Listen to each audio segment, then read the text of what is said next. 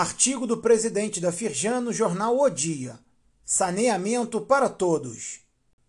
Eduardo Eugênio Gouveia Vieira reforça o mantra adotado pela federação: o Rio tem jeito. Ele comemora o sucesso do leilão da SEDAI, o que ampliará a cobertura de saneamento e trará uma série de benefícios associados. A medida vai gerar 50 bilhões de reais ao Estado e a municípios entre pagamentos de outorga e investimentos ao longo de 35 anos. Clique no link e leia mais.